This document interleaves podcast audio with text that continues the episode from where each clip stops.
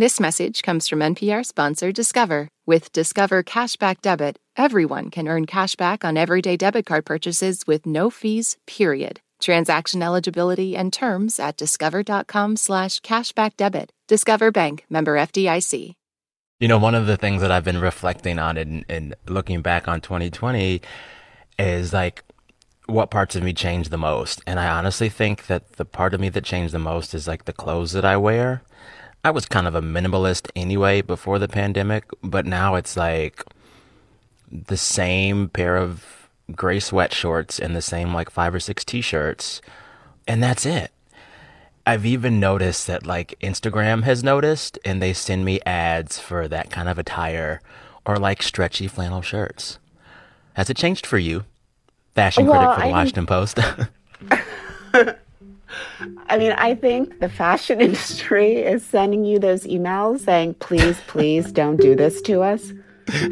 that is Robin Givhan, the award-winning fashion critic at the Washington Post. Has my style of dress changed? I would say not significantly, actually. Really?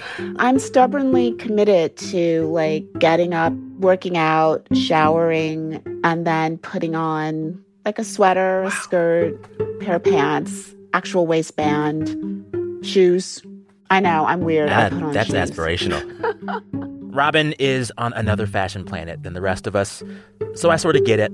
But maybe you are more like me, working from home, with nowhere to go and no one to impress. I mean, seriously, I am not lying when I say I haven't worn a shirt with buttons in weeks, perhaps months. You're listening to It's Been a Minute from NPR. I'm Sam Sanders, and on our episode today, pandemic fashion. As we all know by now, the pandemic has forced a lot of industries to change. But for the fashion industry, that dawning came a little more slowly. You know, I'll use that that old analogy about a frog in the warm water Oh, that slowly starts to boil. Oh, I, I know, like the fashion industry slowly started to boil. Robin Givhan gave me a sort of timeline. In March, April, there was a sense that everything had come to a grinding halt, certainly. Mm-hmm. But I think there was a lot of projected optimism. And then I think somewhere around the end of the summer, when mm. it became very clear that sort of runway shows as usual couldn't happen, it became, oh my God, we never realized how much we will desperately miss the old ways that we complained about so much. In this chat with Robin, we're going to talk about the future of fashion and why this industry feeds on fantasy, sometimes to its own detriment. We'll also discuss the power of the Instagram ad and why some luxury companies are actually doing pretty well, despite everything. But first, I wanted to get a better sense of how the industry worked before the pandemic and how it might change after.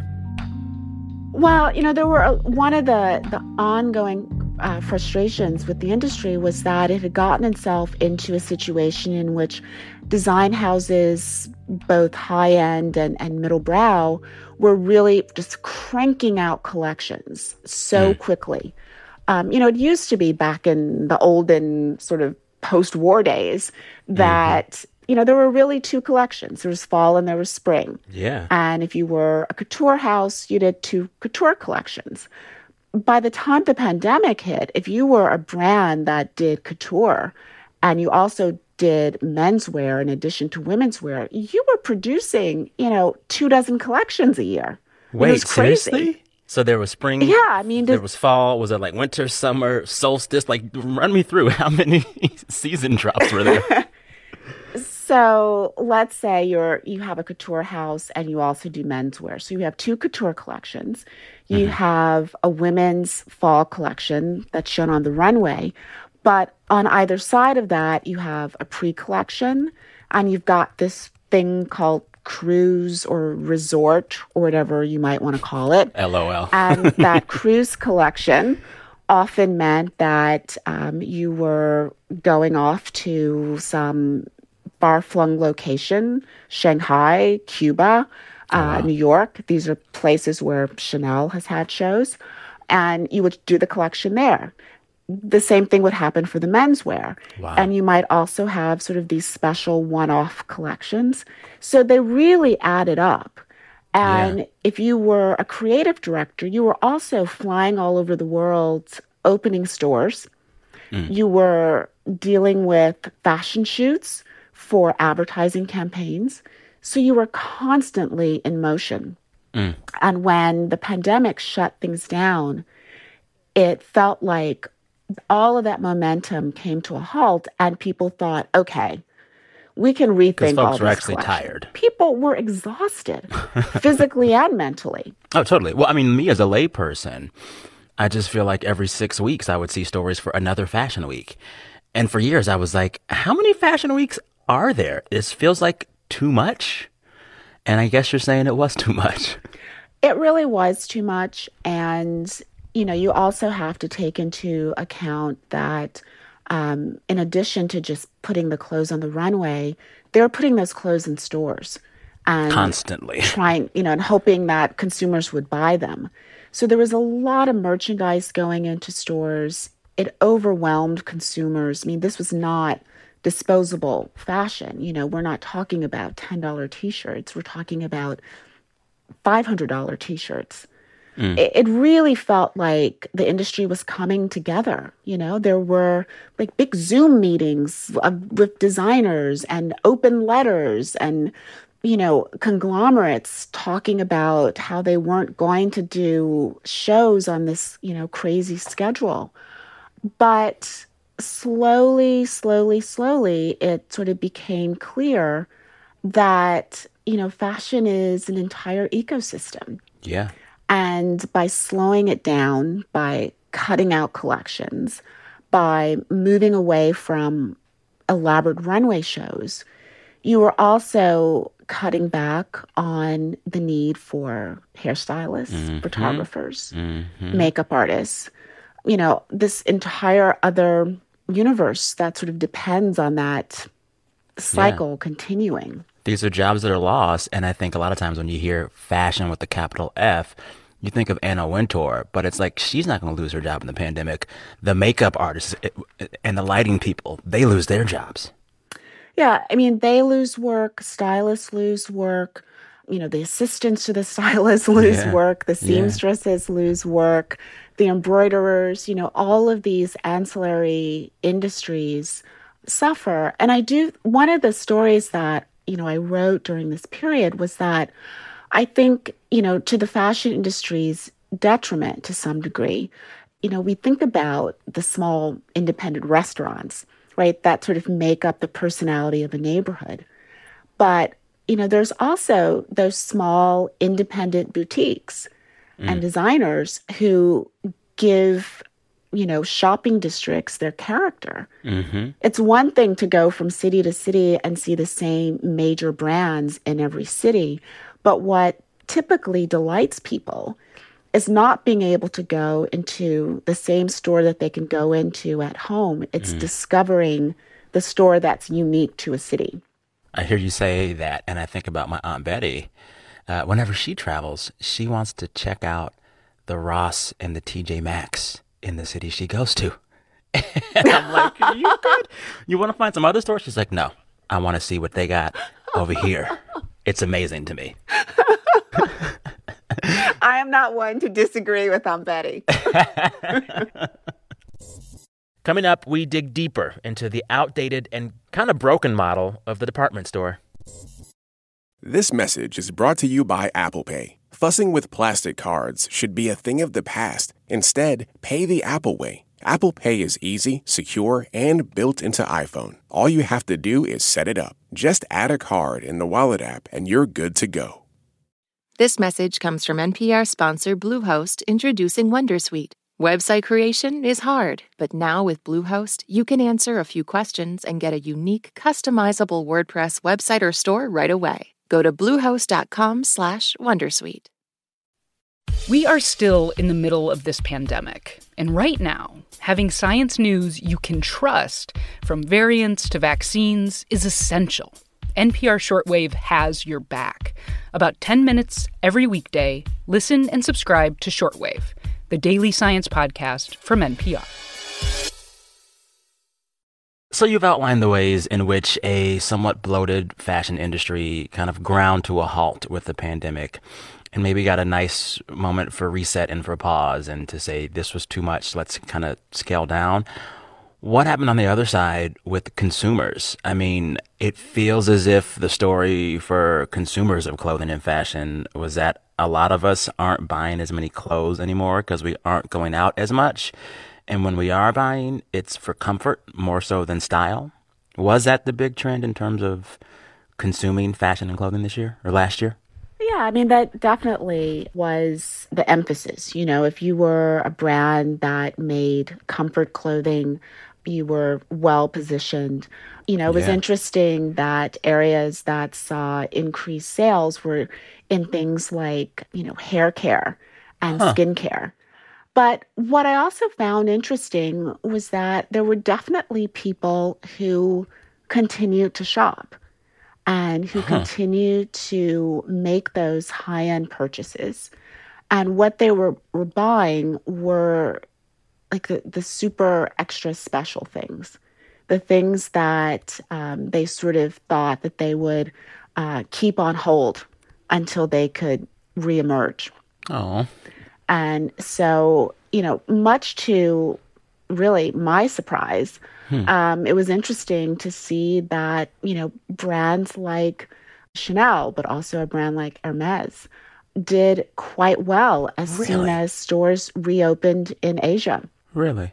So, you know, to hear you say that some brands like Chanel or did well in spite of, I wonder how all of the flux in fashion that the last year brought affected fast fashion. You know, I feel like when I was going out to buy new clothing, some of it was from some stores that could be considered fast fashion. You know, H and M, Zara. I even yeah, I bought some ratty T-shirts at Old Navy last year. Just you know, oh Sam, don't do it, don't do I know, it. I know. resist, resist. Uh, how much was fast fashion affected by the events of last year and the pandemic, or did they just keep trucking along because that's what they do? Um, you know, fast fashion already I think has a squeezes its labor market because it's so cheap.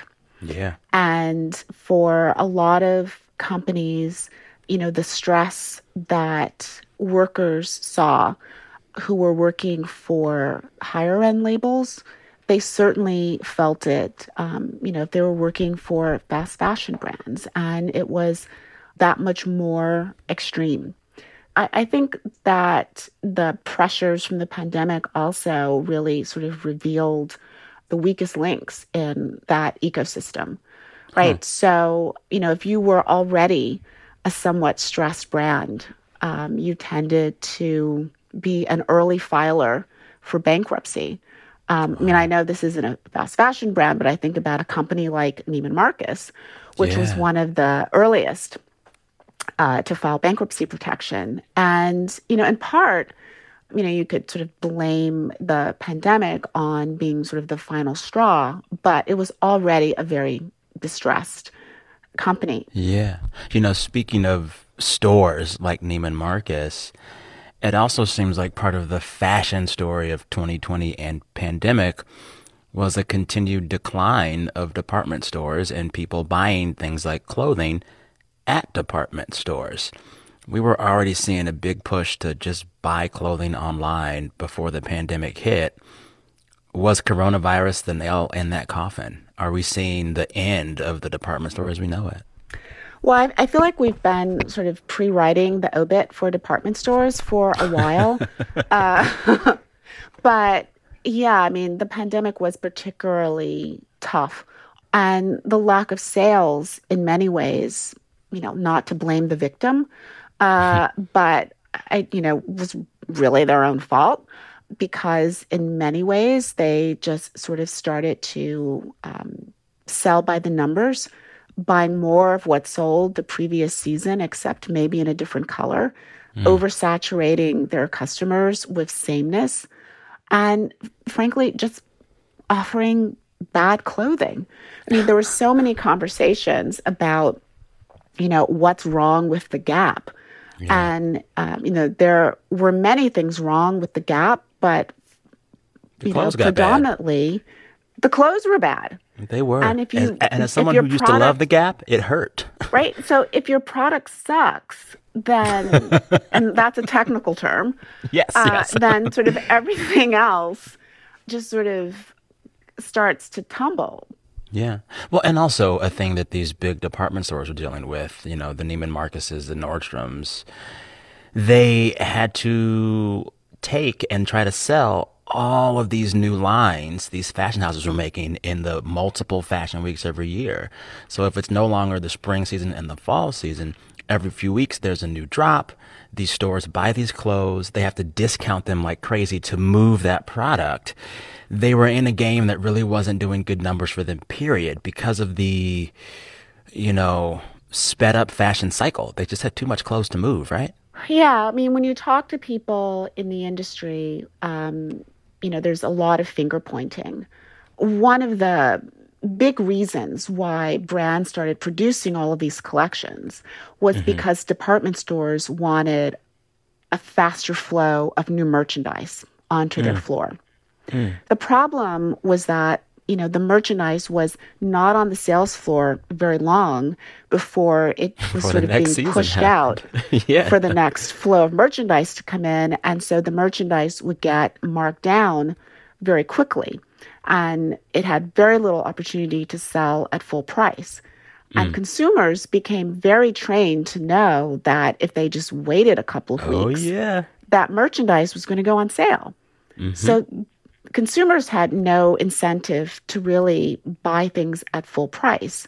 And the department stores had such clout that, you know, in many cases they could say to a less powerful brand that, okay, we brought your merchandise in, it was on the sales floor, you know, for four weeks. Now we have to mark it down. And so now we want you to basically reimburse us for wow. the amount that we have to mark this down. Oh, wow. So, yeah, I know. It's just like the dark underbelly of such a glamorous industry. So, are you telling me that The Devil Wears Prada is fiction? Don't say it. Don't say it. Actually, there are so many things about The Devil Wears Prada that are sadly true.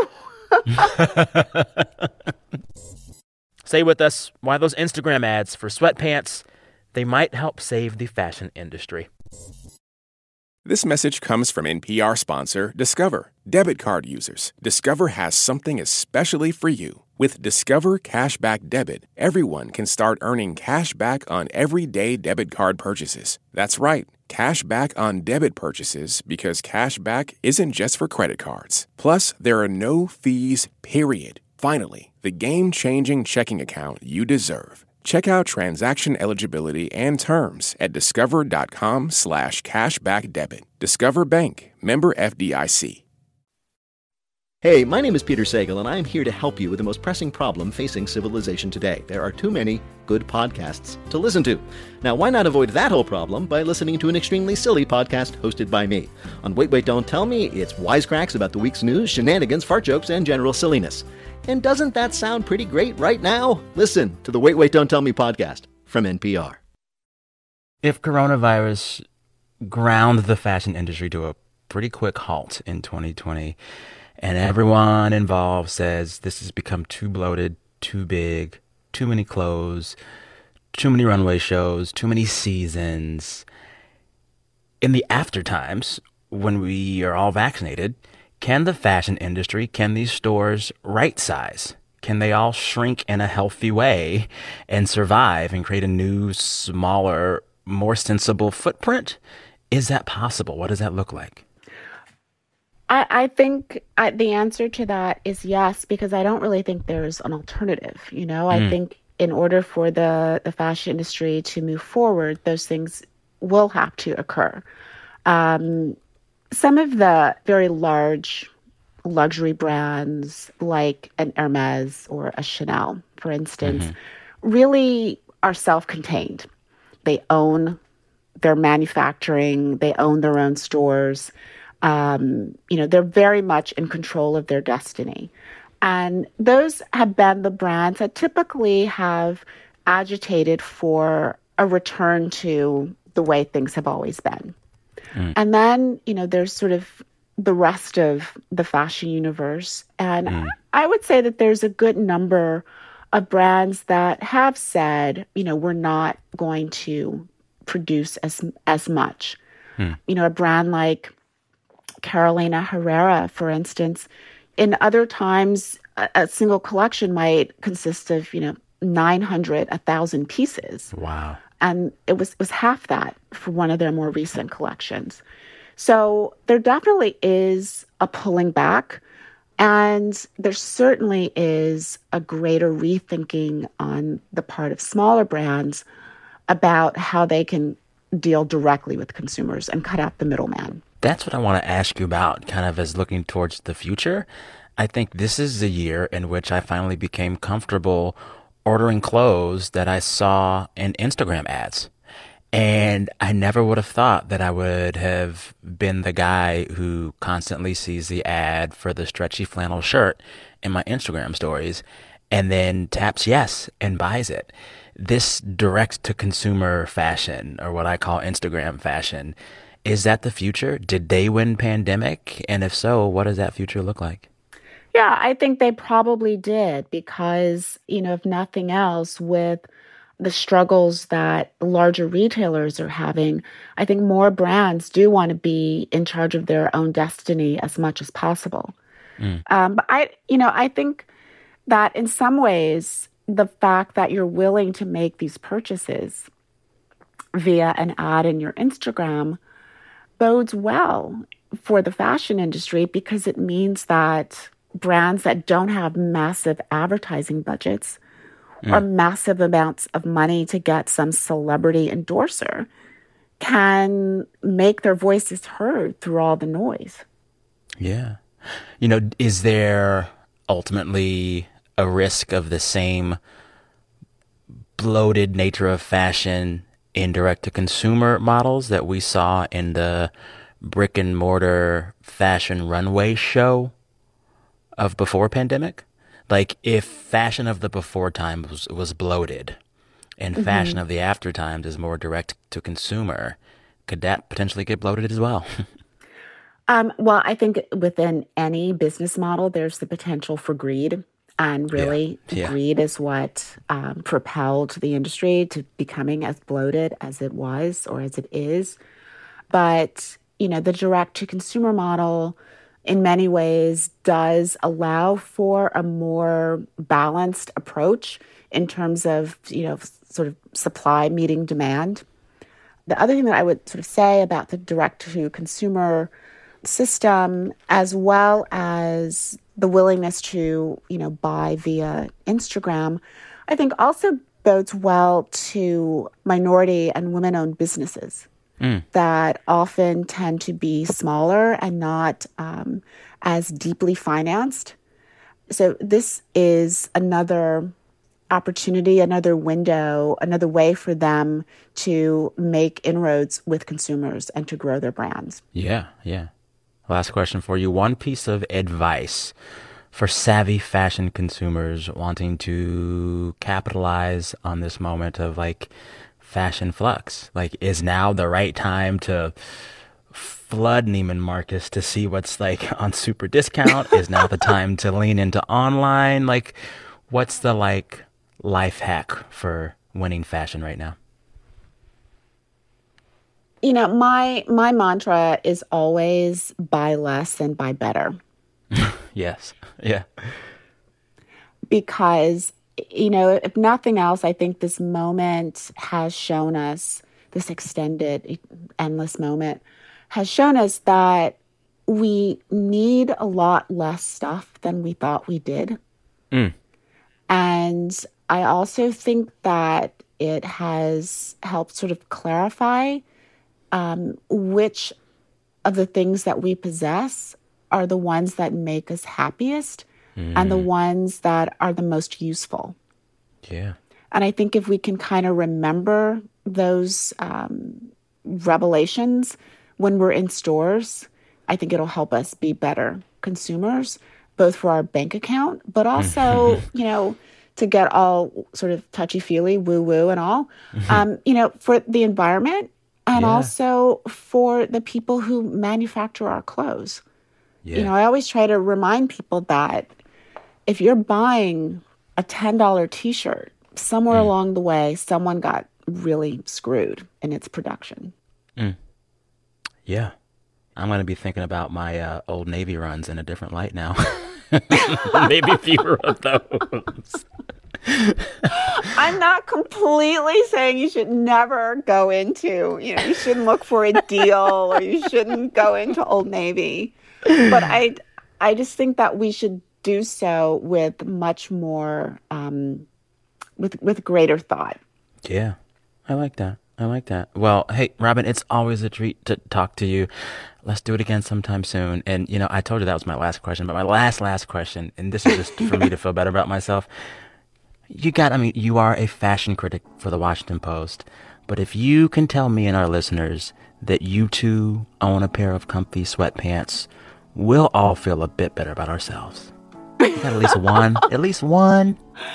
I absolutely own Okay, sweatpants okay, good, that good. I love and are Okay. super, super comfortable. Okay, and because I'm weird, after I finish my, you know, work from home day, I change out of my clothes and into my sweatpants. Thanks again to Robin Givhan. She is the senior critic at large at the Washington Post. All right, listeners, don't forget this Friday we are back in your feeds with another episode. And for that one, we want to hear from you, per usual, sharing the best things that have happened to you all week. Record yourself on your phone and send those audio files to me via email. Email samsanders at npr.org, samsanders at npr.org. All right, listeners, until Friday, thanks for listening. Be good to yourselves and wear whatever you want. I'm Sam Sanders. We'll talk soon.